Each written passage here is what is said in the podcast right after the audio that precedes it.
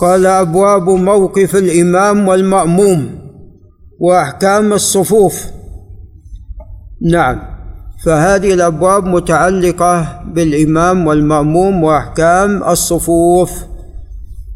نعم قال باب وقوف الواحد عن يمين الإمام والاثنين فصاعدا خلفه. نعم فالواحد يقف عن اليمين والاثنان يكونون خلفه. نعم هذه السنة. وإذا وقف شخص عن يمينه وآخر عن شماله فلا بأس لكن السنة الوقوف خلفه.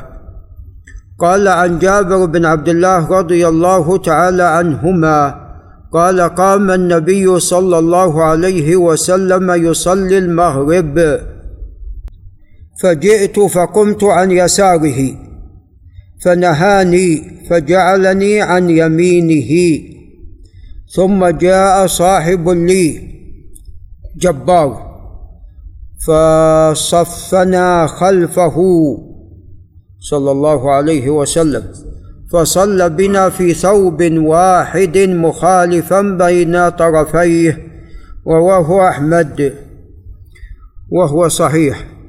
قال وفي رواية قام رسول الله صلى الله عليه وسلم ليصلي فجئت فقمت عن يساره فأخذ بيدي فأدارني حتى قامني عن يمينه ثم جاء جبار بن صخر فقام عن يسار رسول الله صلى الله عليه وسلم فأخذ بأيدينا جميعا فدفعنا حتى أقامنا خلفه قال رواه مسلم وابو داود. وهذا فيه السنة توسيط الإمام. نعم. ونعم فيه أيضا إن اليمين ليس أفضل مطلقا. إذا دخلت و وجدت الصف الأول مثلا ستة قد تساوى طرفاه فاذهب لليمين. إن جاء شخص ثامن فليذهب لليسار. وهكذا. قال وعن سمرة بن جندب رضي الله عنه قال أمرنا رسول الله صلى الله عليه وسلم إذا كنا ثلاثة أن يتقدم أحدنا رواه الترمذي وهذا ضعيف. لكن هكذا يفعلون كما تقدم. قال وعن ابن عباس رضي الله عنهما قال صليت إلى جنب النبي صلى الله عليه وسلم وعائشة خلفنا تصلي معنا.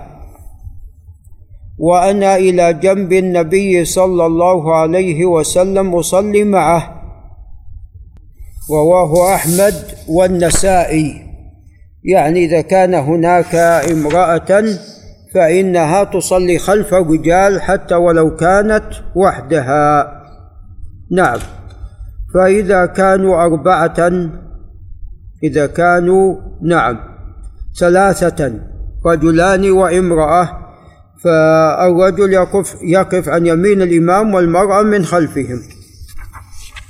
قال وعن أنس رضي الله عنه أن النبي صلى الله عليه وسلم صلى به وبأمه أو خالته قال فأقامني عن يمينه وأقام المرأة خلفنا رواه أحمد ومسلم وأبو داود. وعن الأسود بن يزيد. قال دخلت أنا وعمي الأسود بن يزيد النخعي. دخلت أنا وعمي علقمة على ابن مسعود بالهاجرة. شدة الحر قال فأقام الظهر ليصلي فقمنا خلفه فأخذ بيدي ويد عمي. ثم جعل أحدنا عن يمينه والآخر عن يساره. فصفنا صفا واحدا قال ثم قال هكذا كان رسول الله صلى الله عليه وسلم. يصنع إذا كان ثلاثة رواه أحمد ولأبي داود والنسائي معناه وقد أخرجه مسلم. نعم. وهذا منسوخ. هذا والله أعلم منسوخ. نعم.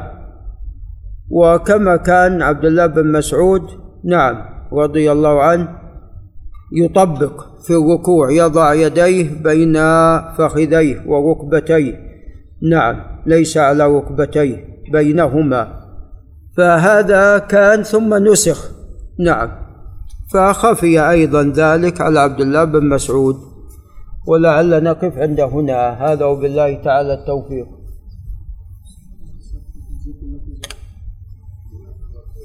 آمين.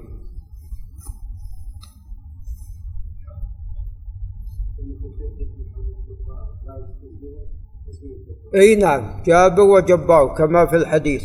جابر وجبار فلا بأس تسمي عبد الجبار وجبار لا بأس بذلك. كيف؟ عبد الرحمن؟ الرحمن هذا خاص بالله. هناك أسماء من أسماء الله خاصة به. لا يجوز أن يتسمى بها غيره. جل وعلا. الله الرحمن القدوس. هذه أسماء. عليكم السلام. جزاك الله خير. فهناك أسماء خاصة بالله. لا يجوز التسمي بها. وهناك اسماء مشتركة مثل الملك. فالملك من أسماء الله جل وعلا وهناك ملوك ولله المثل الأعلى ملوك من البشر. جزاك الله خير.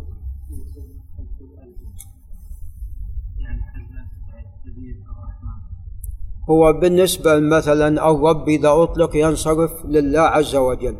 نعم. نعم. رب الإبل رب الدابة مقيد هذا على حسب ما قيد به. الرحمن ورحمن هذا خاص بالله. وقد نقل ابن جرير الاتفاق نقل في تفسير الاتفاق على أن هذا الاسم خاص بالله الرحمن. سواء كان طبعا هو قال الرحمن لكن سواء كان الرحمن بألف تع... بأل... بأل التعريف أو رحمن هذا خاص بالله.